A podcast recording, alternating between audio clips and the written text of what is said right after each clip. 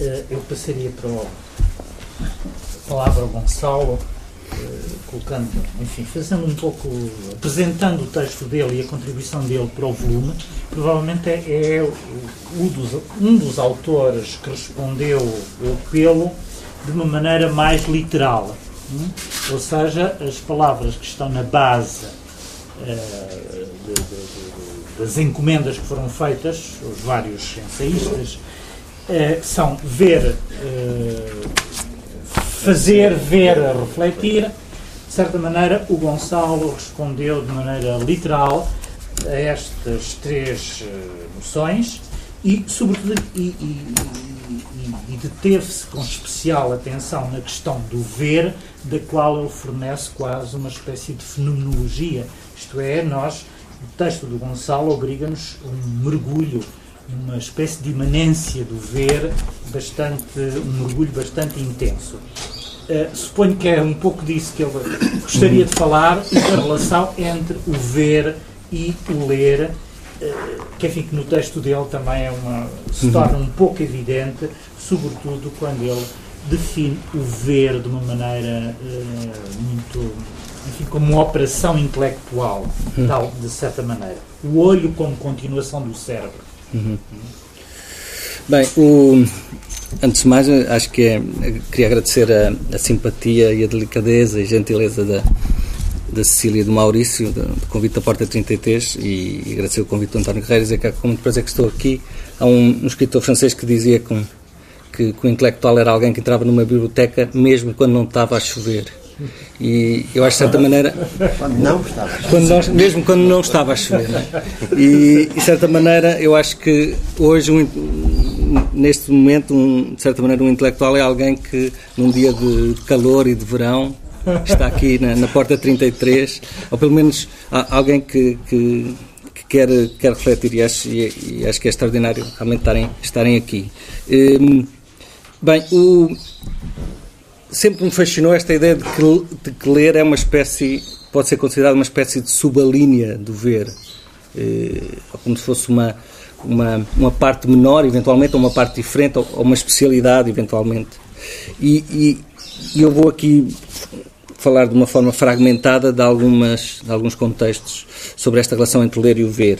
E, e esta questão que o António falou sobre pessoas diferentes, há uma frase que eu ando a matutar desde que li, citada pela Maria Filomena Molder, num artigo recente, recente pelo menos que eu li, eh, do Tomás de Aquino, em que, em que ele diz é preferível um anjo e uma pedra do que dois anjos. E, de certa maneira, eu acho que se me perguntassem o que é que eu tenho feito nos últimos meses é pensar sobre esta frase, que acho que é absolutamente extraordinária, ainda mais do, do, do, do Tomás de Aquino, não é? É preferível um anjo e uma pedra do que dois anjos. De certa maneira, de uma forma muito mais comedida, é interessante termos aqui pessoas de, de áreas diferentes nenhum anjo, certamente, mas. Eh, o, o, o que é interessante no ler e é que o, o, aprender a ler é deixar de ler. Ou seja, nós aprendemos a ler no momento exato em que deixamos de ler. E eu diria que o único momento em que se lê, em que se leem as letras, é, é aquele, aquele momento em que se aprende a ler, precisamente os seis anos, em que a pessoa, por exemplo, ler lê a palavra ler, L-E-R. Aliás, se nós filmarmos uma criança que está a aprender a ler, nós quase percebemos que há um percurso, como se houvesse um espaço entre o L e o E. E ela vai caminhando entre o L e o E. Portanto, há um espaço. Ao L, ao E, ao R. E, e nós quase que o vemos a, a mover-se. É? E esse é o momento, é provavelmente um momento que dura um mês, dois meses. Eu, eu, eu diria que é o único momento em que nós só lemos as letras. O, o Derrida, por exemplo, tem um, um, conceito que eu acho muito interessante, que é o cego literal, que é, é, que é cego precisamente por só ver a letra, não é? E, e precisamente nós começamos a aprender a ler quando deixamos de ler as letras, em primeiro lugar.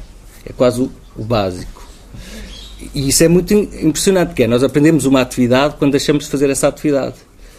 E, e a certa altura nós nem sequer lemos as palavras há muito tempo que deixámos de ler as letras. É muito interessante que nós voltamos um, um bocado aos nossos seis anos quando temos uma palavra eh, difícil, não é? Uhum. Uma palavra não comum em que nós aí temos que, que abrandar. mas normalmente nós nem sequer já hoje lemos a, as palavras. E portanto, o que é que nós, o que é que é ler a, a partir de certa altura? Eu acho que ler é muito ver. Eh, por exemplo, no outro dia estava a pensar uma frase como eh, 13 pessoas sentaram-se para jantar. É evidente que as únicas pessoas que vão ler esta frase, ler, ler, ler esta frase apenas, são as pessoas que não, tiver, que não, não tiverem que não tenham nenhuma informação, que não tenham nada à volta. Precisamente dentro de uma frase destas, nós estamos, por exemplo, a ver, a ver de imediato, por exemplo, a última ceia de imediato. Ou seja, ler, cada vez estou, para mim está mais claro isso, ler é, é ver e imaginar também o, o que está à volta da frase. Ou seja, de certa maneira, a frase torna-se um centro mas o que nos obriga a olhar para fora dela. Nós estamos sempre a olhar para fora dela. E, de certa maneira, o que é que é cultura? O que é que é cultura? E, e a imaginação é precisamente conseguirmos ver muitas coisas a partir de uma frase. Conseguimos ver muito. E, e a imaginação também é muito. A partir de uma frase eu consigo ver uma, uma quantidade de imagens e a, e, a, e a, imaginação será tanto mais individual quanto mais as imagens que eu consigo ver a partir de uma frase são individuais, são privadas. Quanto mais as imagens que eu vejo a partir de uma frase são coletivas, mais esse património, digamos, do imaginário é um património de multidão, não é? É evidente que este 13 pessoas à volta de uma mesa a jantar, esta imagem da última ceia é uma imagem que é partilhada por uma, por uma educação eh, católica e, portanto, a imaginação começa quando eu vejo uma imagem que, de certa maneira, é uma imagem totalmente privada, não é? E a criação tem um pouco a ver com isto. É, é, é a pessoa está sempre a ver outra coisa que não é, a, a, primeira imagem para que remete a frase que estamos a ler. E, portanto, de certa maneira, a certa altura, nós estamos sempre a ver, a ver, a ver quando estamos a ler. Isso parece muito claro. O, há, há tempos aconteceu-me um episódio muito que eu já, já contei numa outra situação. Eu sou, sou um bocado distraído, como todas as pessoas, e, e estava numa, numa repartição, não interessa de, de que é, mas entregaram-me um documento e eu devo ter ficado uns segundos a pensar em alguma coisa, com o documento na mão, e a senhora perguntou-me a certa altura, com, com muito cuidado, viu-se, com. Eh, mas você sabe ler? E, e, e, eu, fiquei, eu fiquei muito perturbado com aquela, aquela frase, porque a senhora estava realmente, sentiu aquela pausa como alguém que não, não está à vontade para poder dizer isso. Mas aquela frase, aquela pergunta foi muito perturbadora, precisamente, porque a sensação realmente a certa altura é que nós já estamos sempre a ver, a ver, a ver outras coisas e, e acho que é uma experiência comum esta, esta questão do, da má leitura, não é? Há, uma, há, uma, há um fenómeno também interessante que, que, que, que de certa maneira me interessa, que é a questão do, do, das letras, também pensando nisto, do, e eu escrevi um texto sobre isso, oftalmologista, não é? Que letra é esta? A pergunta, uma pergunta que é muito comum, porque esta questão do ver, a certa altura, a pergunta, tu estás a ver isto, quer dizer, tu estás a compreender isto. E isto é muito interessante porque transformou-se um, um ato aparentemente eh, do olhar num ato claramente de compreensão. E, e, realmente, quando nós vamos a um oftalmologista ver se estamos a ver mal ou bem, e ele nos pergunta que letra é esta, apontando para um D, é muito interessante que essa é a, exata, é a mesma exata pergunta que o professor da escola primária faz ou nos fazia quando nós estávamos a aprender as letras, que apontava para as letras e perguntava que letra é esta. E isto é muito interessante, porque, é, porque de certa maneira, nós, o, o ver é, é, visto como um processo intelectual. E isso, para mim, é, é muito claro, o, foi referido isso se alguma coisa caracteriza o olho humano, como, como o olho da maior parte dos animais, é ser uma extensão do cérebro. E é interessante que alguns animais mais, mais rudimentares, digamos, ainda mais rudimentares, mais moluscos. Ainda mais, ainda mais rudimentares que nós, mais moluscos, precisamente os moluscos, por exemplo, o olho é uma fenda na pele. O olho é um prolongamento de células da pele, enquanto o nosso olho é prolongamento das células do cérebro. Ou seja, ver é uma forma de pensar, claramente. É um prolongamento. E isto é muito interessante porque o, quando se o olho é uma fenda na pele, a fenda é, é algo que deixa entrar luz, não é? E, e, e, nesses animais rudimentares, a fenda, o olho é para deixar entrar luz. O nosso olho é, é, um, é, uma abertura do cérebro para o exterior. Ou seja, não apenas recebe luz, e recebemos, claro que luz, mas também emite luz. Eu acho que isto é o mais, mais extraordinário no olho, é que emite luz, ou seja, emite lucidez, eh, atira lucidez, tenta emitir luz é distinguir um objeto de outro objeto, não é? É pôr luz sobre um objeto e deixar o resto no escuro. Eh, e nesse particular, a, visão e a leitura eh, são dois processos eh, muito, muito semelhantes e muito diferentes, no sentido em que eh, a leitura é uma domesticação do, do, olhar muito, muito violenta. Nós não temos essa noção, mas quando eu leio um texto, não é que está escrito assim, o meu olhar, que pode, os meus olhos podem passar para ali, para, para o teto, por exemplo, para ver aqui o vidro, podem passar para ali, podem, estão a saltar completamente. Então, os meus olhos, todos os, olhos, os nossos olhos fazem isto. E o que é interessante é que, e por isso é que a, a contemplação da, da, da, beleza é quase um luxo, e nós podemos ver, entrar numa galeria e ver obras de arte é qualquer coisa de absolutamente extraordinário, porque, em primeiro lugar, o nosso olhar, é muito interessante, por exemplo, em Lisboa, em qualquer cidade, o nosso olhar primeiro detecta, está treinado, está, pensa muito antes de nós, para detectar o, o perigo, não é? Nós primeiro estamos a ver o que é que nos pode matar. Não há nada que nos pode matar, nós eventualmente passamos eventualmente para a excitação, não é? aquilo que nos pode seduzir, aquilo que, aquilo que nos pode salvar de alguma forma. E, e depois, se nada nos pode, digamos, atingir desta forma tão violenta, resgatar o nosso olhar desta forma tão decisiva, nós podemos eh, contemplar a beleza, e a beleza e a, e a sedução e a excitação poderiam entrar nesse, nesse campo. Mas, uh, mas nós temos que ter a consciência que, por exemplo, estar alguns, algum tempo diante de alguma coisa bonita é um absoluto luxo. Por exemplo, eu já estive em alguns sítios em que, em que, por exemplo, via pessoas que estavam claramente com fome e, e é impressionante porque é questão, realmente é a questão de, de alguém nos poder matar e a questão da fome. Por exemplo, alguém que está com fome, é impressionante que não existe nada senão o que é que pode ser alimento. Ou seja, pode, estar, pode passar a, a, a, pessoa mais bonita do mundo, pode estar, podem pôr o quadro mais extraordinário, mas ali há uma ânsia que está, os olhos estão absolutamente. Eh, e isso é, é, muito interessante, porque nós realmente, não, não, às vezes, não temos a noção do luxo que é poder, poder ou descansar os olhos sobre um livro de poesia, por exemplo, ou, ou poder ver qualquer coisa que, que, que só tem. Eh, só tem beleza, não é? Só tem, entre aspas.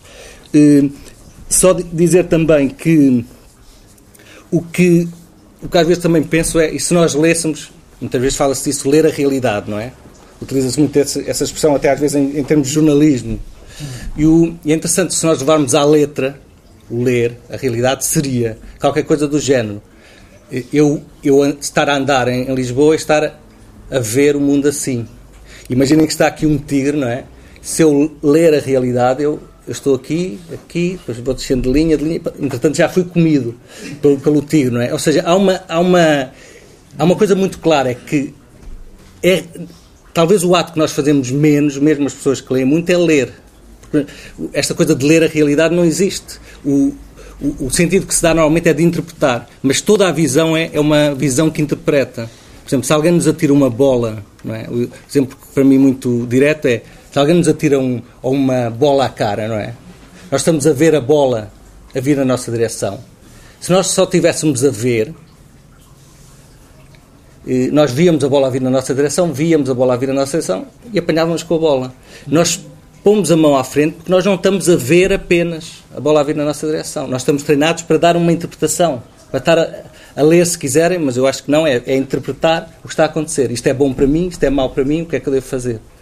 e, e nesse sentido o, nunca há um ver também literal. Uh, só, só para concluir, o, há duas coisas que me, que me, fascinam e que não.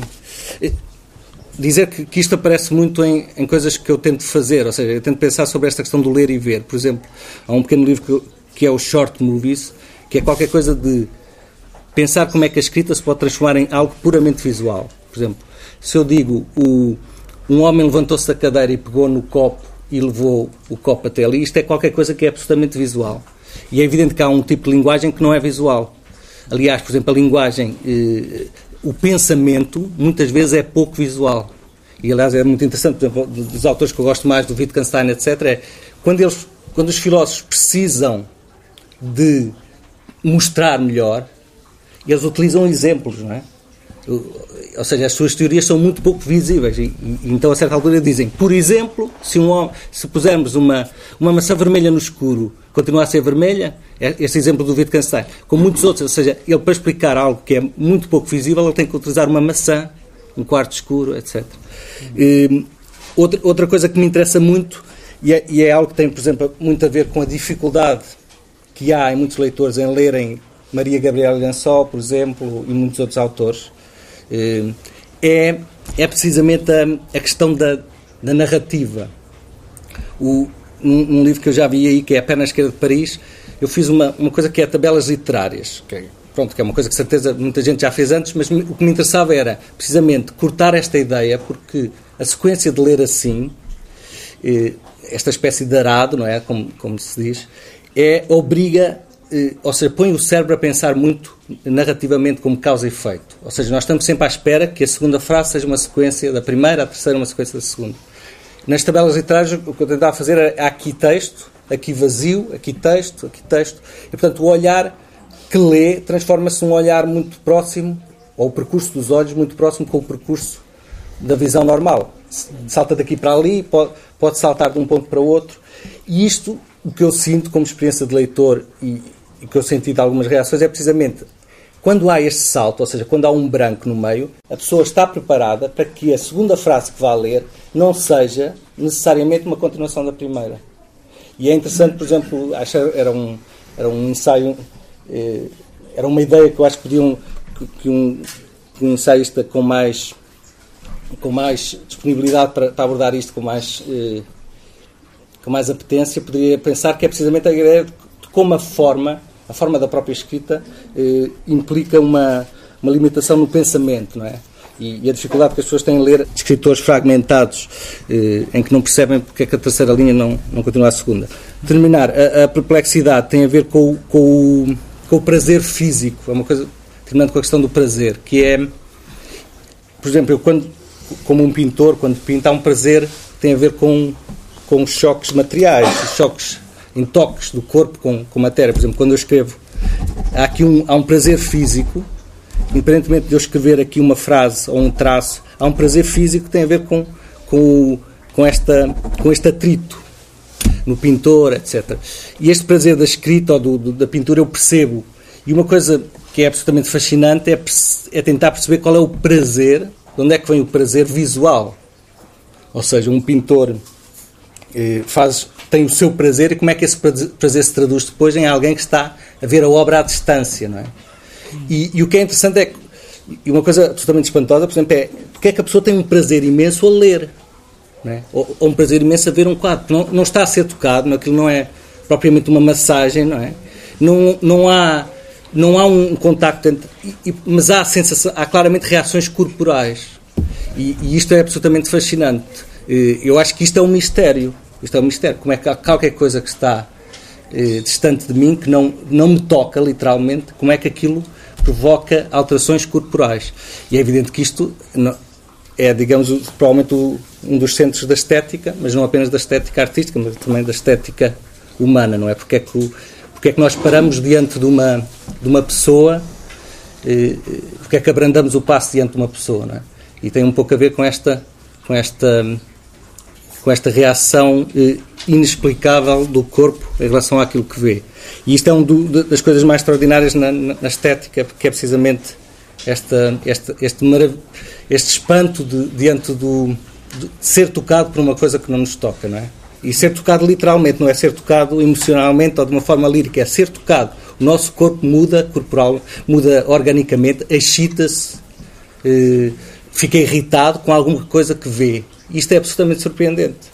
Não é, não é qualquer coisa muito, muito sensata, digamos. É isso. Ok, obrigado, Gonçalo. Enfim, rematando um pouco a tua, exposição, evidentemente tu, tu, remetes de uma maneira muito clara para a metáfora da leitura, e, e eu estou aqui a falar em termos de um autor como Blumenberg, uhum. considera a metáfora da legibilidade como uma metáfora absoluta. No fundo, uhum. aquilo que tu traças é uh, o ler como metáfora absoluta, uh, se não estou.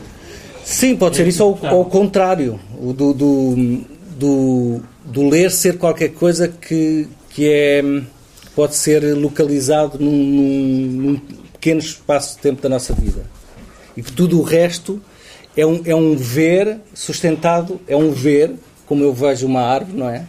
mas sustentado por um, por, um, por um ler. Mas o ler é uma espécie de. Ou seja, por exemplo, nós, vemos um verso, ficamos fascinados com o verso. Eu acho que nós não ficamos fascinados com o verso, não é? Nós ficamos fascinados com as imagens que nós construímos ali à volta do verso.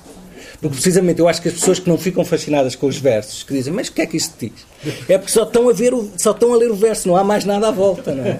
E, e é um pouco isso. Não é? Mas, mas é um... caso, no caso do Blumenberg, a metáfora é a metáfora original do ver, porque sim, Blumenberg, a legibilidade do mundo remete para a metáfora original do mundo como, como texto. Sim, como texto, não, como coisa que é vista.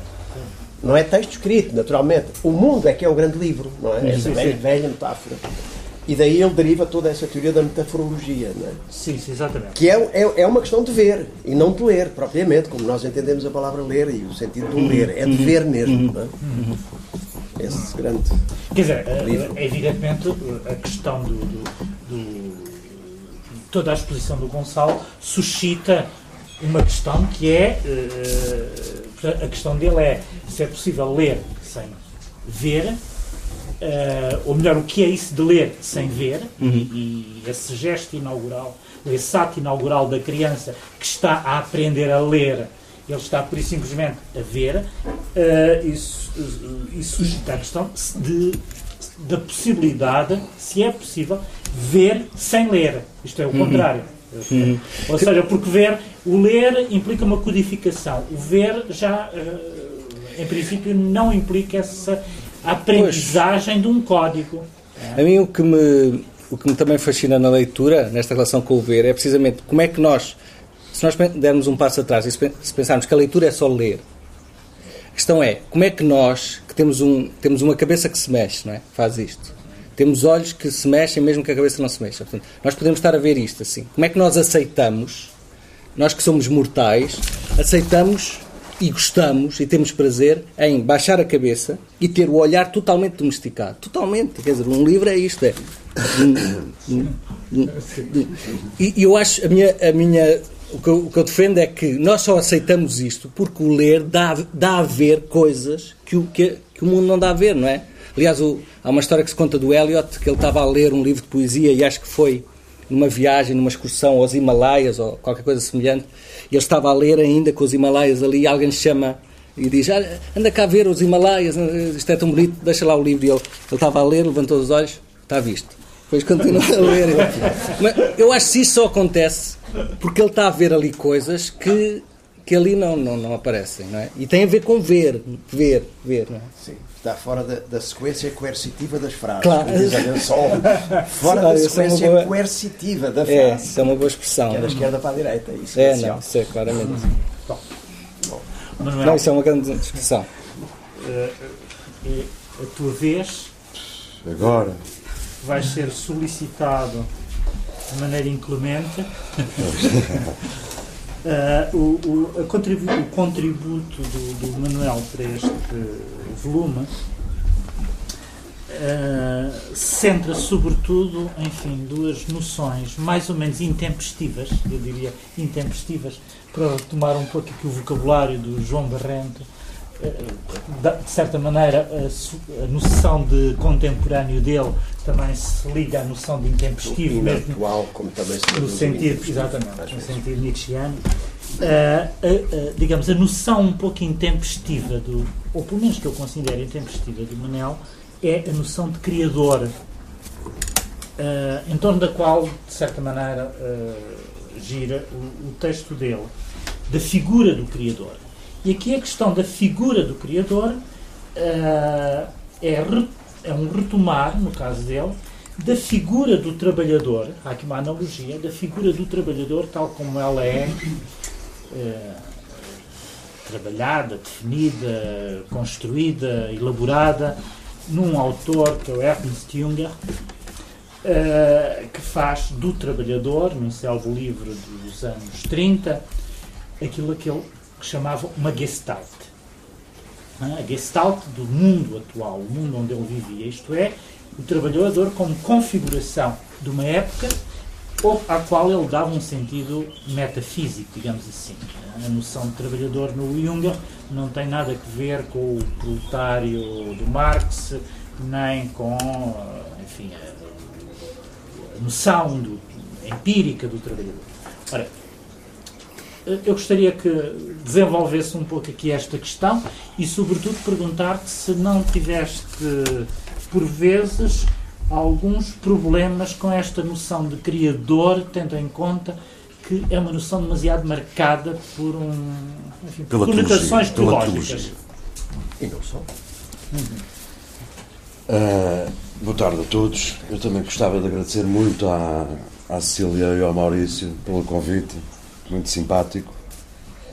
Eu, no fim de ouvir isto tudo, nem sequer sei para onde é que meio de virar. E, o meu texto, no meio, no meio, no meio de, destes, destas ideias aqui lançadas, fica assim um bocadito Mas deslocado. Sente-te livre para Sim, falar. sim, estou livríssimo. Assim um bocado deslocado porque, uh, de facto, o que seria ótimo, o que seria uh, o ideal seria que toda a gente pudesse ter, nesta ocasião, lido, lido, os nossos textos, os, os que fizeram, para podermos conversar sobre eles de uma forma mais, mais confortável. O, de facto, o, o texto que eu, que eu, que eu escrevi é, é um bocadinho. Eu, eu entendo, eu entendo o caráter intempestivo que lhe queres atribuir, mas a, eh, a, minha questão essencial parte de. É a maneira como eu enfrentei o problema parte de uma perspectiva que é talvez menos, menos comum e, e por isso provavelmente o resultado que eu escrevo tenha sido eh, pouco atual. E, e, e, eu percebo, inclusivamente, a, a, a, a preocupação, chamemos-lhe assim, sobre a eventualidade de uma, de uma repescagem teológica ou metafísica a propósito do conceito de criador. Mas, mas o meu problema está em tentar compreender eh, o, não tanto o, o universo da, da arte, uh, o universo que implica, como já aqui foi, foi dito, de uma forma já tão hiper complexa, relações uh, dúbias, combinações, fusões, mutações, transfusões contínuas que tornam o objeto em si, quando nós o queremos construir, quando o queremos ler, fugidio, fugaz, eu próprio com, com, com um aspecto muito é, ambíguo e equívoco ao mesmo, ao mesmo tempo. Aquilo que eu pretendi foi desligar-me o máximo possível, foi um exercício intelectual em que me permiti desligar o máximo possível da, da, da, do, do, da arte e do meio institucional da arte, do objeto da arte e tentar colocar-me no lugar daqueles que o criam. E, e, aqui, nesta situação, eu tive que optar por uma de duas hipóteses. Ou digo que criam, ou digo que produzem, porque são os conceitos que estão disponíveis. Eu não tenho preconceitos em relação ao uso das palavras, e é, é muito recomendável que ninguém os tenha, mas suponho eu, pelo menos para sermos suficientemente livres a pensar, mas de facto acontece que as palavras ganham uma história e, e arrastam consigo uma, uma, uma substância que os permite para alguns ver quando lemos certas coisas, para outros ver outras. E, e quando, estamos a falar da, quando estamos a falar da produção artística, de facto nós não temos maneira de, maneira de evitar a associação com o produto e a ação do produto com o mercado. Com, com o valor económico que é crescido, com a apropriação, com com ser uma coisa produzida no sentido de uh, operada instrumentalmente por alguém e eh, corremos muitas vezes o risco e, isto, não sei, enfim, eu não quero extrapolar nem quero, nem quero, nem quero supor que, que, as, que as pessoas são, sejam obrigadas a ter os problemas que eu tenho. Mas provavelmente corremos o risco de nos esquecermos ou de não deixarmos ter em consideração que atrás de, de, de, das coisas que são geradas, para introduzir aqui um termo entre, haverá, haverá alguém que tem uma iniciativa e, e, é, e é preciso, se calhar, restaurar, pelo menos para mim, é, torna necessário restaurar a geração uh, histórica de, de, dessa, dessa, dessa criatura que gera qualquer coisa. E quando nós eh, tentamos fazer um, um recuo, perspectivar, através de um recuo histórico, uh, a geração dessa figura, e, e, a ideia da figura já agora aqui é interessante, enfim, o, o António Guerreiro mencionou o uso do, do Ernst Junger, mas a verdade é que eu também usei a Anna Arendt, e, e, creio que usei tanto um como o outro para finalidades distintas, para compor a figura que eu queria compor, uh, ou como eu pude compor. A ideia da figura é uma ideia que, que, que, a mim me sugere alguma riqueza semântica, no sentido em que eu não estou interessado em, em construir um conceito, eu, eu estou interessado em, em num desenho, num, num esquiço, num, uh, num espaço, no qual eu vou colocar algumas ideias, algumas sugestões, vou, vou dar alguns inputs, mas com uh, a ambição, se é que isso é possível, de de dar boas sugestões uh, em relação àquilo que eu gostaria que se pensasse, do que estar a pretender uh, descrever de uma forma finalizada e acabada uma determinada situação qualquer, que eu acho que é uma complexidade demasiado grande para se poder ter essa validade sequer. Eu, eu só não falo do artista porque uh, o artista, enquanto indivíduo que faz artefactos porque de facto há muitos artistas que não fazem artefactos e sobretudo, que é uma coisa muito importante para mim nesta análise, quando eu estive a pensar sobre este assunto, porque os artistas não fazem só coisas. Uh, conversam, comem, bebem, habitam cidades, são de países, usam línguas e, e, por conseguinte, o ato de fazer é um ato que tem que ser circunstanciado. Há bocado eu, eu, eu apreciei muito a intervenção do, do Delfim quando ele falou da moldura para a ambiência. Essa moldura é, de facto, tanto a cultura que nos rodeia, como é a própria história em que, em que, em que, se, está, em que se está envolvido. E, e se calhar, é a apreciação de, de, de uma macro-envolvência temporal que me permitiu, se calhar, especular metafisicamente, aqui é metafisicamente, é mais poeticamente do que metafisicamente, na construção desta figura. E para essa construção, de facto, eu achei muito curioso e, aliás, vários pontos foram aqui tocados. Eu, eu, eu gostaria imenso de poder eh, apropriar-me, dar, dar, dar uma outra perspectiva, sublinhar algumas coisas que foram aqui ditas, todas elas muito inteligentes, como, seria óbvio, evidente. Mas uh, uh, uh, quando, por exemplo, o João Fernandes falou, falou do museu e do papel educativo do museu, o que eu pensei logo foi e o papel da escola. Como é que é a arte na escola? O, o, o lugar de reprodução por excelência de uma determinada tradição, como é que se passa? É, são só os museus? É só faz-se porque se vê o outro fazer? Há algum intermediário? Qual é o papel da cultura herdada? Como é que ela é criticada na escola? Como é que ela é, é apreciada, criticada? Como é que se, é, não sei se alguém alguma vez ensina a apreciar criticamente a tradição.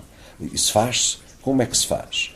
Porque quando nós falamos de artes plásticas, no cinema, na música, etc., há um espaço sempre vago na produção cultural. Eu gosto de usar produção cultural de propósito. Há um espaço vago que é aquele que se encontra entre as peças que já existem. Isto é, se eu quiser criar uma obra que seja razoavelmente notável, porque, porque quero fazer uma coisa que seja razoavelmente notável, para por exemplo, ser reconhecido como artista, basta-me basta saber que entre isto e isto ainda ninguém faz nada, faço eu.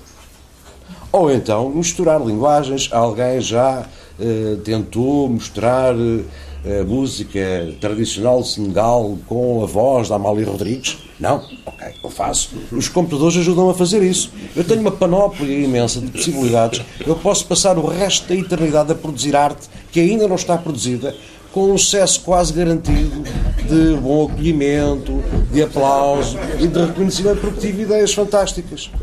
As ideias fantásticas são aquelas que ocupam os espaços entre pontos que já estão preenchidos. Grande parte da nossa cultura uh, e grande parte da estetização da nossa cultura resulta não apenas, obviamente, da influência, do peso e da pregnância de alguns valores culturais que vão sendo produzidos, mas também do facto de haver esse espaço real, concreto, essa ausência, pode ser, pode ser preenchida e que realmente é quase industrial e planificadamente uh, uh, construído como sendo uma forma de gerar novidade. Há aqui esta noção de novidade, que é uma noção que acompanha há muito tempo a, a arte contemporânea, que de facto deve ser revista criticamente. Eu não sei se a arte tem que ser, tem, tem que ser nova, de alguma maneira. Eu, eu sinceramente não. Eu, eu, é assim, eu, eu aqui eu vou só aqui fazer um pequeno parênteses, porque o, porque o António Guerreiro, que já me conhece há muitos anos, fez o favor de apresentar o João Barrente e o, e o, e o Gonçalo como sendo escritores e fez questão de me esquecer. Eu tenho um livrito, é só um. Tem razão. Eu, tentei, eu tentei. Provavelmente falhei, aliás, é óbvio que falhei, mas eu tentei. Não falhaste. Não sei, mas vamos deixar isso, vamos deixar isso para o fim deste ano.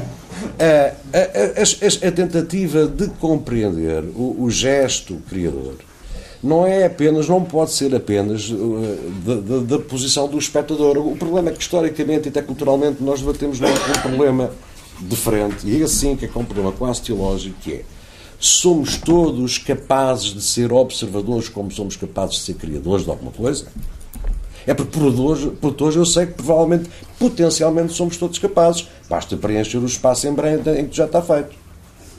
É isso, quer dizer, um, um, produzir qualquer coisa, neste sentido mais, mais baixo que por estudar, é apenas o preenchimento de um lugar que ainda está vago e que eu posso ocupar. Mas criar uma coisa qualquer não é, não é simplesmente ligar pontos que ainda não estão ligados. É, criar, é, é, é fazer pontos onde não há ligações. Se calhar isso já aconteceu.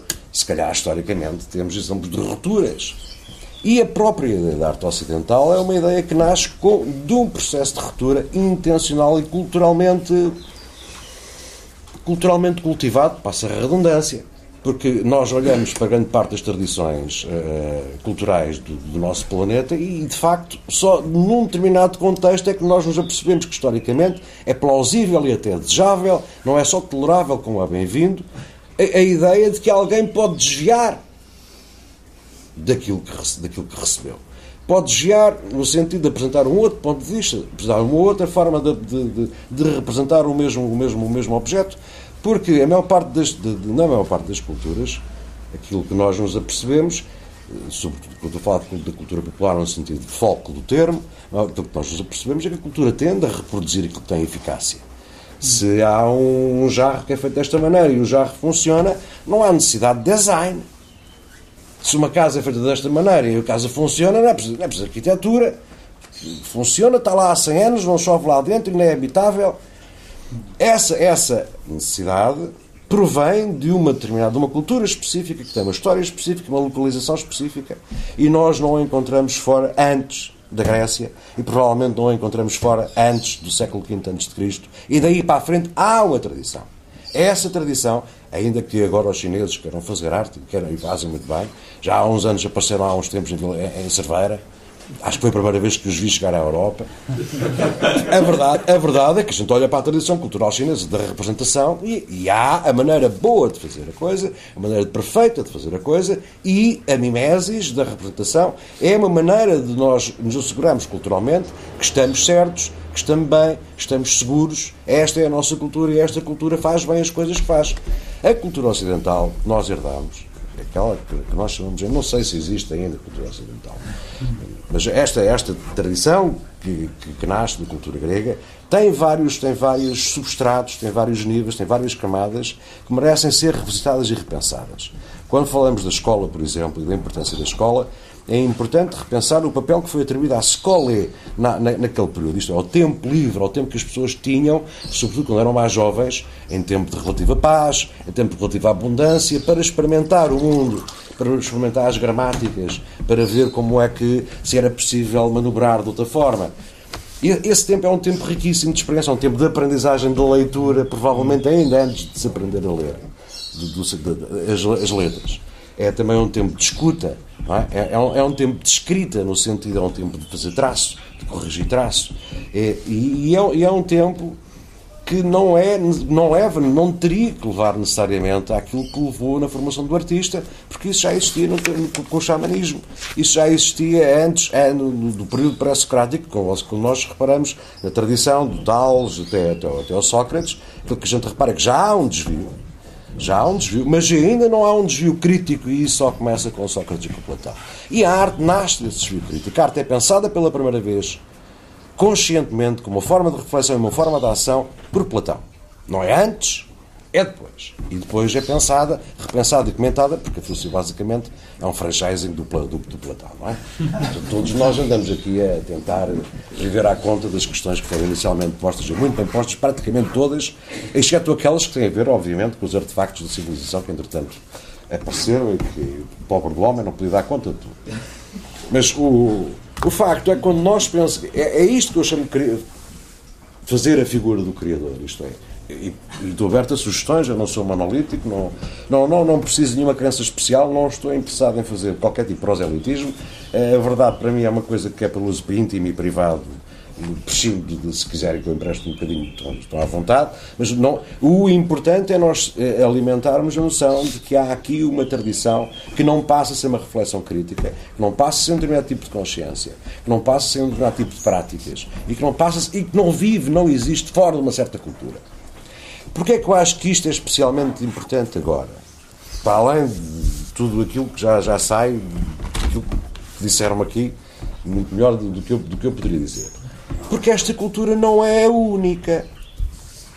É claro que esta cultura também foi a que gerou o capitalismo. É claro que esta cultura, muito antes disso, também foi a que gerou, pelos sofistas, um determinado tipo de consciência cínica que se tornou historicamente fundamental, inclusive para nós compreendermos a própria formação da noção de burguesia, que é aquilo que todos nós somos, não é? Não há arte fora desse contexto. O resto é ficção científica. Há, há arte popular, no sentido que eu já me referi.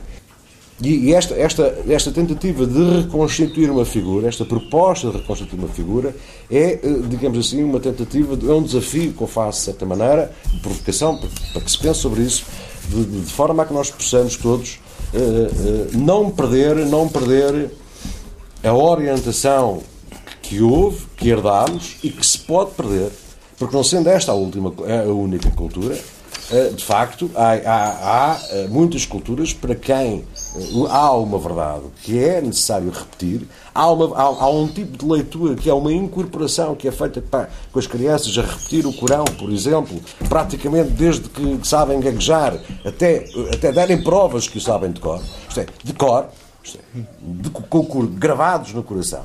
Esta, esta, esta, esta, cultura é uma cultura, eu não estou aqui a fazer qualquer tipo de, também de, não estou a excluir os, os a cultura muçulmana não é toda a mesma. Estou a falar de fundamentalismos. E também há também os há cristãos.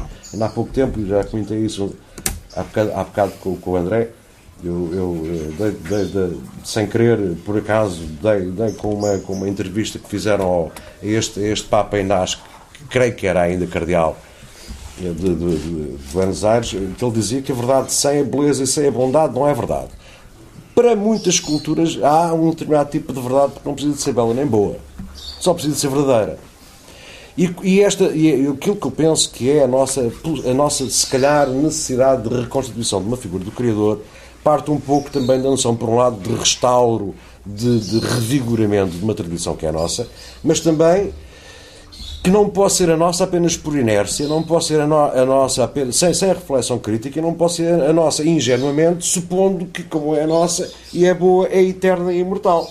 Ou que não tem adversários, ou que. Ou que e, e provavelmente grande parte, grande parte de, de, de, da arte contemporânea, do que se passa à volta do espetáculo da arte contemporânea, do espetáculo no mau sentido da arte contemporânea, prende-se também com, com, com, uma certa, com o dar como adquirido, um, um determinado conjunto de questões que não são adquiridas. Todos nós temos a obrigação, enquanto participantes nesse, nesse, neste, neste projeto cultural, histórico, temos a obrigação de renovar, não é renovar os votos, mas renovar as questões. Não há direitos adquiridos. Não há liberdades adquiridas. A nossa circunstância não é boa porque é boa e tivemos a sorte dela ser boa. Houve alguém que morreu e que sofreu para que ela fosse boa. E temos que garantir que ela é, é, é, venha a ser o que seja, mas pelo menos conscientemente controlada conscientemente desejada e conscientemente criticada. Porque se não for assim, de facto, pouco interessa se é arte, se não é arte. Pouco interessa se. Porque de facto, o Gonçalo tem razão. A, a arte é um luxo. É um luxo. Nós temos que ter consciência disso. Uma pessoa com fome não está, não fica, não se torna provavelmente Picasso, ainda que o Picasso, coitado, tenha passado bastante fome. Uh, isto é, é um, mas, mas é um luxo que nos distingue enquanto animais, é um luxo que nos distingue enquanto seres uh, comunicantes com, com, com, com, com desejo de, de, dar e de receber, de, de, trocar. E não apenas ficar feitos para espalhos a olhar para uma coisa porque dizem que a coisa é bonita, porque veio na revista, porque ouviram alguém que, que sugeriu, porque. Posso só fazer uma pergunta, Manuel? Estás à vontade. Até podes mandar Mesmo calar. depois da gafe uh, terrível que eu cometi. Qual foi? Qual foi a gafe? De esquecer. Não, esquecimento não é uma gafe. Condição. Estás à vontade. Pode, não há ninguém aqui com mais Alzheimer que eu neste momento. Podem ir uh, ao catálogo da etc. e encontrarão. Não encontrarão, encontrarão no catálogo, não encontrarão mais nada.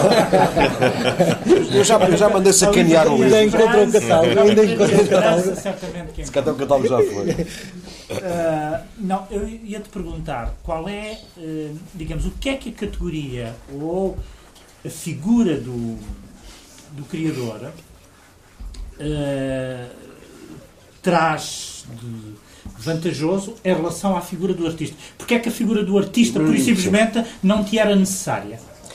Ou não te era suficiente? Porque, digo. tendo lido o Junger e Ana Arendt, percebe-se que, de facto, a questão não está tanto. Isto é, para eles, e, para mim, de uma certa maneira, um, um, um, teórico é um criador.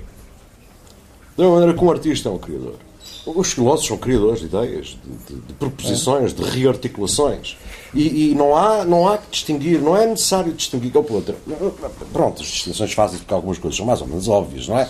Mas, quer dizer, do ponto de vista da figura, é bom que nós, que nós consigamos incorporar tudo aquilo que estava envolvido no projeto, chamemos-lhe agora para simplificar, socrático-platónico, que é, que é a ideia de uma integralidade de, de, de experiência saudável, comunicante, reflexiva e crítica, que implica a capacidade para a ação, aquilo que ele chamava a coragem, a capacidade, capacidade para a produção, para, para baixar, o, para baixar o, o, a fasquia de produção de, de, de, obras que sejam capazes de fazer despertar os outros, de fazer pensar os outros, porque basicamente foi isso que o Platão fez. A Carta Sétima é muito bonita desse ponto de vista, porque é lá um sítio lindo onde ele diz, acho que, é, que deve ser, devia ficar no frontispício tudo o que fosse coisa que obrigasse a pensar, que é todos aqueles que acham que, que sabem aquilo que eu, que, que eu penso estão enganados. Isto é, aquilo que ele disse não era aquilo que ele pensava, aquilo que ele disse não era aquilo que ele acreditava, aquilo que a gente diz não tem que ser um, uma fé, tem que ser alguma coisa que comunique ou que ajude alguém a libertar-se dos seus preconceitos. E a filosofia tem esse, ou deveria ter esse papel, eu creio, acho há de facto uma corrente filosófica que ou colomar o Platão, ou então que eu não vou dar mais alternativas, provavelmente chego como ao Platão, que, que, acredita que há de facto uma verdade qualquer que, que, chama, que se atinge através de uma ideia e que faz-se uma, uma, coisa espiritual, uma meditação, uma coisa, e dá-se uma metanoia. Enfim. Isso é tudo ficção científica. Ou por outra, melhor ainda, é ficção literária. Porque Platão é literatura. Platão é das melhores coisas que. A, a obra do Platão é das melhores coisas que alguém escreveu uhum. desde que há história. Não sei se estás de acordo comigo. Já tem 2500 anos, não foi há 250 nem há 25 dias. E, portanto, esta, esta, esta ideia de que o artista não, não, não ganha em ser artista porque pode prescindir de refletir, não ganha em ser artista porque pode prescindir de uma, de uma abordagem crítica daquilo que rodeia, não, não, não ganha em ser artista sendo, tendo preconceitos que nem sequer reconhece porque não, porque não fez nenhuma, nenhuma, nenhuma análise, e além disso, como ser artista artista propriamente dito, é uma coisa que ocupa relativamente pouco tempo da vida do, do, artista, o resto do tempo é ação, o resto do tempo é reflexão e o resto do tempo é estar com os outros. Que é isso que a gente está aqui a fazer, não é? É para essas perguntas que eu acho que esta empreitada aqui do, do Maurício e da Sílvia merece todos os louvores e mais alguns. Conseguir juntar gente deste quilate não é fácil. Eu, eu estou aqui completamente. Eu sou da segunda divisão. Estou, estou aqui completamente. É, não, sou da segunda divisão, é óbvio, não é?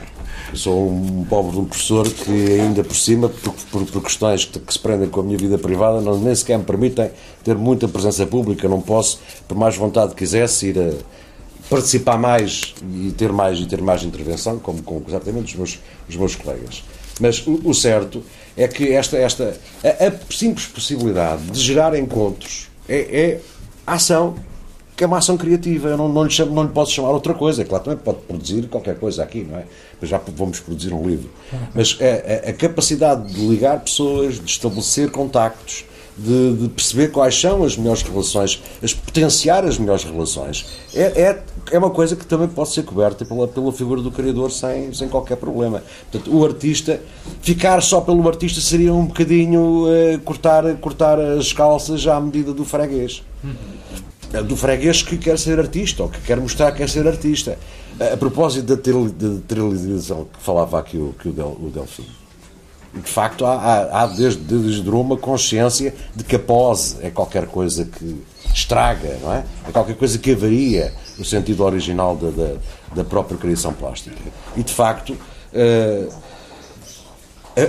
nós podemos, podemos compreender perfeitamente um, um, determinado tipo de intervenção crítica uns com os outros, uns juntos com os outros, sem, sem necessidade de teatralizar e sem necessidade de mediatizar, porque há outra coisa que é, tem a ver um pouco com a história da, da publicidade também e da estatização da vida, que é a mediatização dos acontecimentos. Nós, quando estamos aqui a falar, eu às vezes nunca, não quero falar por todos, mas creio que é necessariamente assim, se calhar estou enganado, de facto, eh, estamos perante terceiros. Está, o, o discurso que se tem perante terceiros não é o discurso que, se eu estivesse a falar com o Gonçalo. Não, há aqui um ato de representação, não apenas porque há uma performação, mas porque há terceiros a ver. E a mediatização pior é isso, porque são terceiros que estão a ver e que vão difundir. E, e, e a tendência para a pose e para a titularização e para o fazer-se ao boneco é, é, empobrece, empobrece, mas sobretudo também denota a ausência de consciência crítica.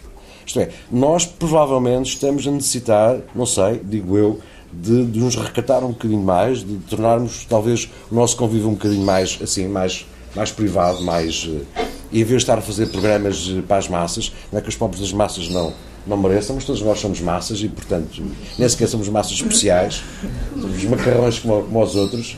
Mas o certo é que muita dessa mediatização é, de facto, parece a mim, inquina o, o, o próprio discurso o discurso se torna uh, ou apologético, ou profético, ou dogmático de alguma maneira, ou pelo menos uh, que serve de instrumento para a exibição do meu eu.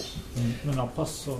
Não, deixa-me só acabar uma coisa antes que me esqueça, porque o meu Alzheimer está terrível, vou-me esquecer. Aliás, já me esqueci. É que havia uma coisa que eu associei a isto. Pá. Já pronto, diz lá. Desculpa. Não, estás desculpa disso, a priori. Esqueci, eu esqueci. Diz, diz, diz. Não, diz. é que são 7 e 10. Ah, ok. Bem dito. Era para me calar, portanto.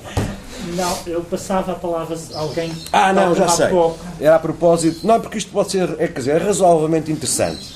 A história da estetização, que previa, por exemplo, da publicidade. Eu trabalhei uns tempos de publicidade e de facto sei como aquilo é criminoso. Não há outra palavra para pôr. É aquilo é um mecanismo de vendas e é um, é um exercício retórico. Palerma mas pronto, mas que é eficaz e é cientificamente eficaz, porque há aparato psicológico e sociológico por trás que sustenta as parvoeiras que lá vão sendo feitas. Mas, o, o, de facto, o que interessa também nós pensarmos, sobretudo com, com a história da internet e de outros, outros mecanismos que, entretanto, dispositivos tentados a ser introduzidos e desenvolvidos, nós também temos de tomar consciência de que nossas, o nosso corpo, a nossa capacidade de leitura, os nossos órgãos estão-se a transformar. Isto é, nós não vemos o mundo como se via há 50 anos de facto. A gente vai pela rua e é obrigado a ler permanentemente. Nós estamos, estamos perfeitamente, permanentemente confrontados com, com Clés, com Kandinsky, escondidos no meio do, no meio do slogan.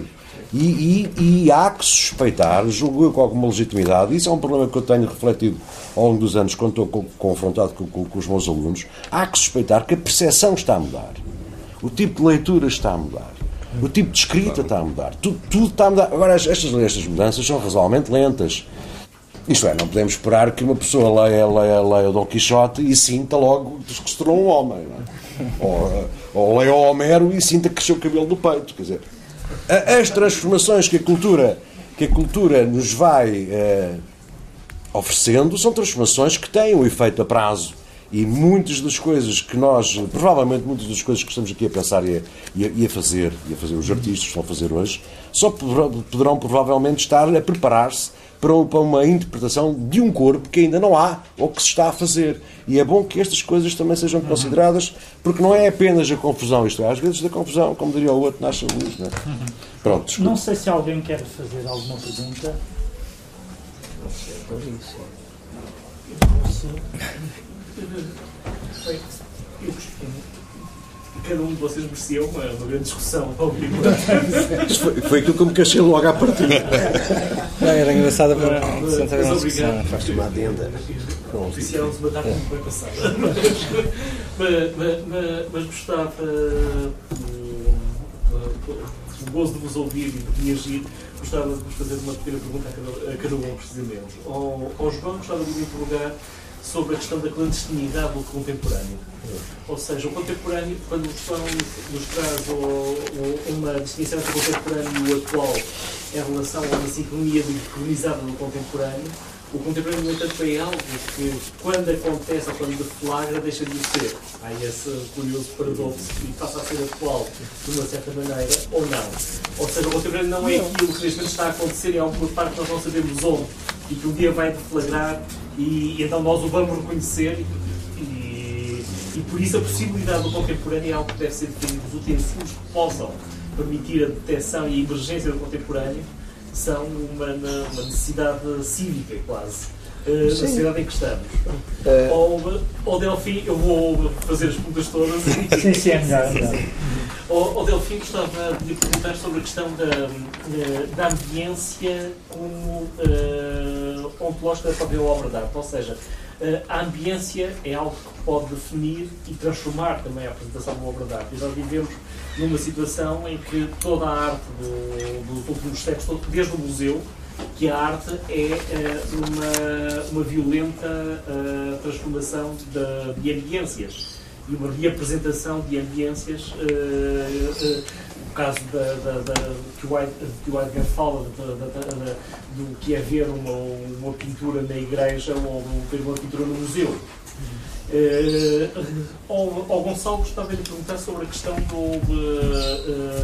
Entre o ler e o ver, a questão interessante que, por exemplo, no, nós podemos tentar a partir de Mallarmé, que é quase que uma, um início da arte contemporânea. Hum. Uh, se o Anco de D, uh, Jamel Bodihala Azar, é um exemplo de, de, desse ver para além de, do ver para além de ler. Uhum e que depois, com tudo quanto acontece uh, das, das contaminações entre escrita e leitura, uh, vai uh, redefinir uma, novas possibilidades para a expressão artística, mas também para a expressão literária, e se calhar isso vem também dos tempos da boêmia artística parisiense uhum, uhum. e da, da continuidade uhum. entre escritores, artistas, uhum. todos eles desempregados, muitas vezes em relação aos sistemas de legitimação, porque a boêmia vem precisamente desse desemprego, de serem mais os, uh, os uh, serem, serem mais os artistas do que os eleitos.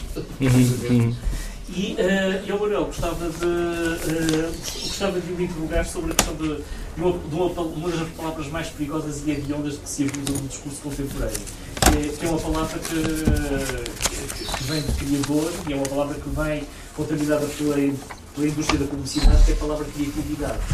E hoje é uma palavra que, uh, uma palavra hedionda que, uh, que, que coloniza o discurso uh, sobre a arte, quando ele vem, nomeadamente, a partir da política, ou quando ele vem a partir do, do discurso económico.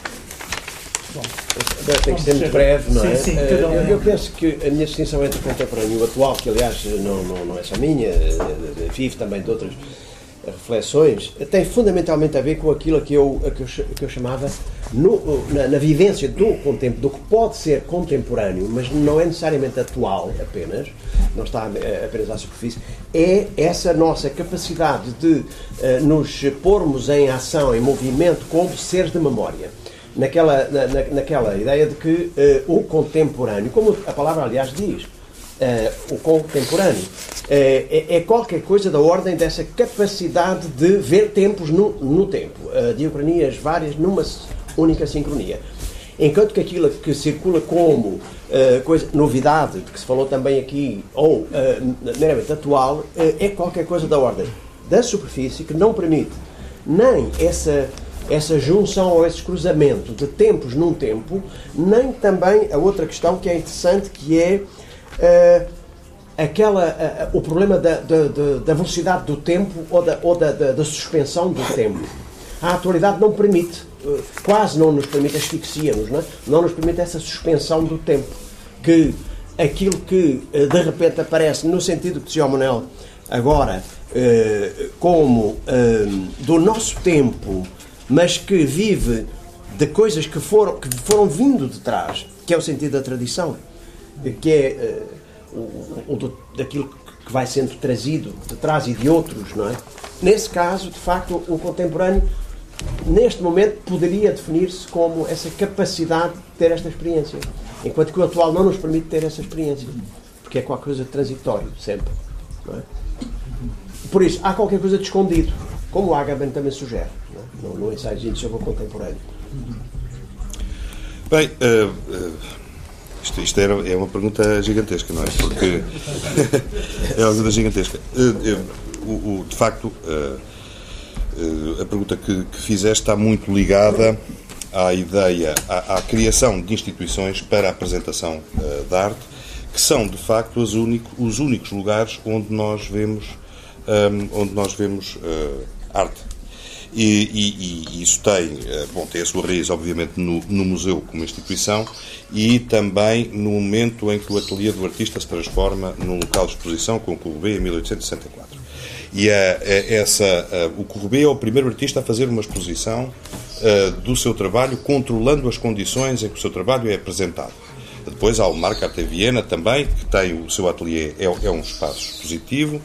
Um, e, e a, exposição enquanto, eu diria, enquanto dispositivo, e enquanto dispositivo que afeta necessariamente a, a, a percepção e a, e a, relação, quer interpretativa, quer perceptiva, que, tem, que, que, que os espectadores têm com as obras, um, ela vai se tornando uma operação consciente, eu diria, sobretudo, a partir do Diaghilev e, e da, da exposição da Mir Iskustva que ele fez em 1899 e que é a primeira vez em que são, uh, obras de arte sua contemporânea são misturadas com ícones e, e, portanto, é o primeiro momento em que esse, esse, esse confronto, essa, essa heterocronia, surge como um statement que só a exposição como dispositivo é que permite. E nós passamos a, a, a conviver, depois, claro que a história, a história da, de, do processo expositivo é uma história hoje muito longa, mas passamos sempre a conviver com obras de arte em situações que são heterotópicas e que são heterócronas, não é?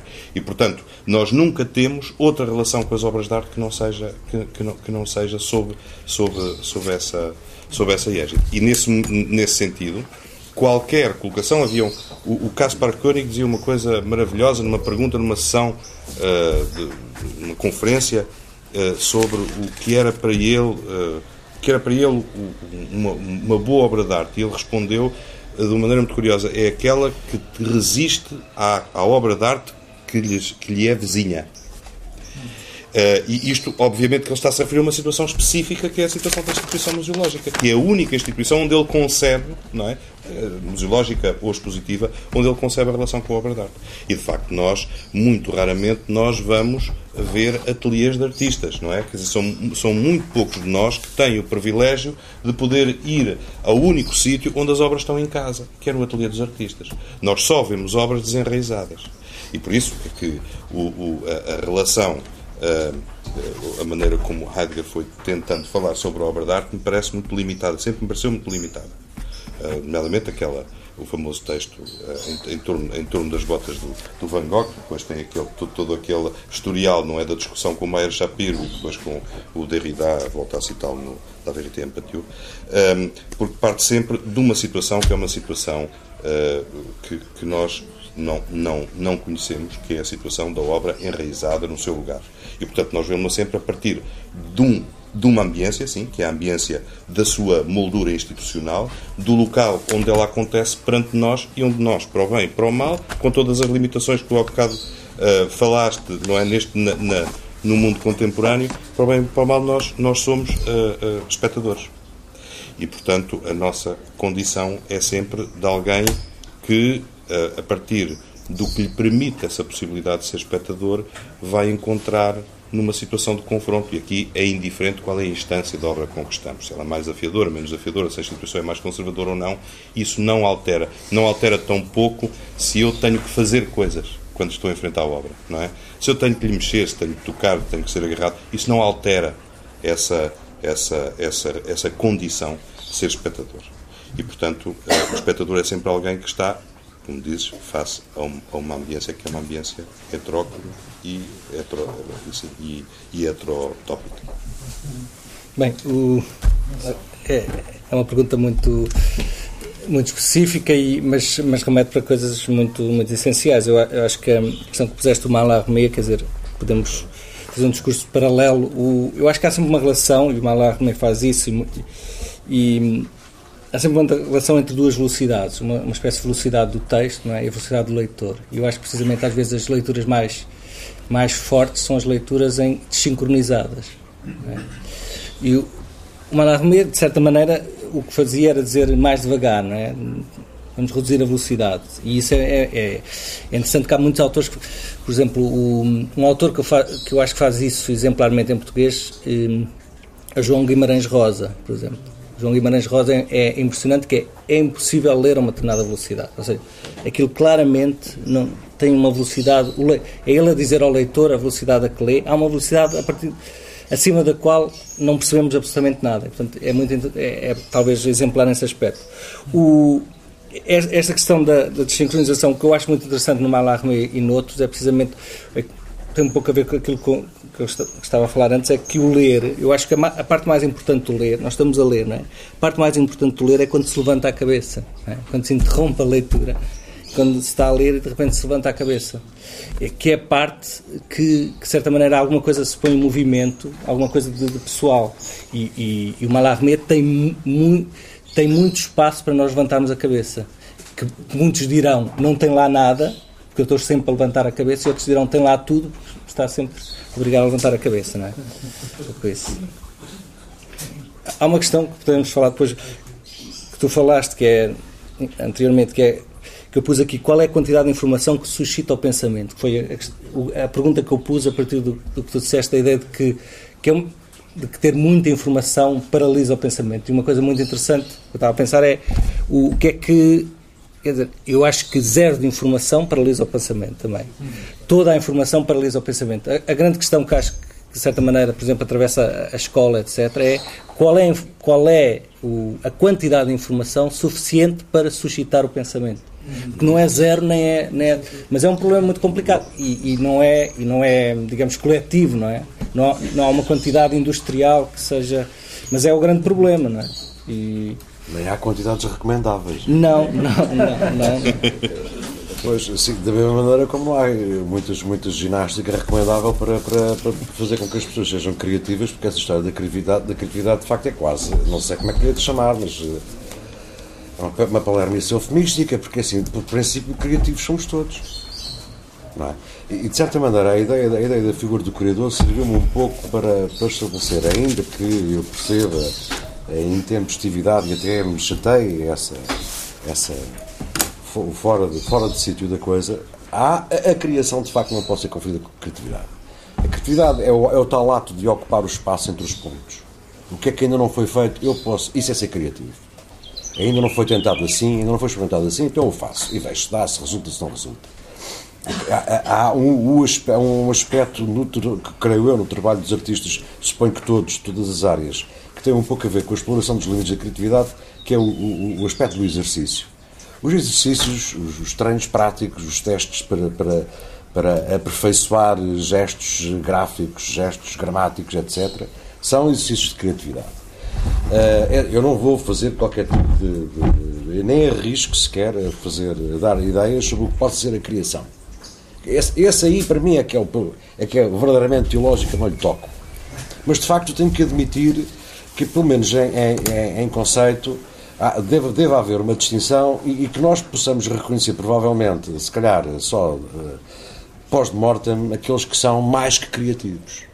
O, o que eu acho é muito arriscado fazer isso aos vivos. porque isso ajuda a alimentar a, a relação pouco clara e muito pouco higiênica entre a cena da economia e a cena da criação de valor cultural. Porque é alguma coisa que joga com, com, com motores mais profundos que têm a ver com a, a vontade de protagonismo e a, o pretender alcançar um certo prestígio. Provavelmente criadores são mortos. É a minha recomendação. Criativos somos todos, uns melhores, outros piores. E, portanto, um bom artista é necessariamente criativo. Uh, um mau artista, enfim, também é capaz de, de, existir, é se calhar um mau criativo. Não, há, há maus artistas muito criativos. Ah, também há maus É para se ver até que dizer, ponto estão, é que, que ponto a estão aí com uma é exposição, não é? Pública gigantesca. artistas nada criativos. Ah. O Juan Cavara, uma pessoa que pinta um Também há. Também há. Também há. Boa, boa ajuda. Tá, boa ajuda. Também há. Melhor ajuda ainda. É isso mesmo. Pois bem. Ok. Eu agradeço a toda a gente a vossa presença, à Porta 33, ao Maurício, à Cecília, e damos por terminada a sessão, que já se prolongou muito para além daquilo que era a hora regulamentar. Obrigado.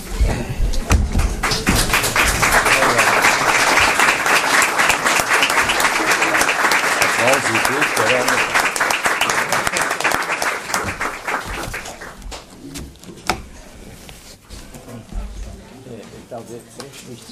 Essa parte, isso não tem nada a ver com o que acontece. Não, não, não.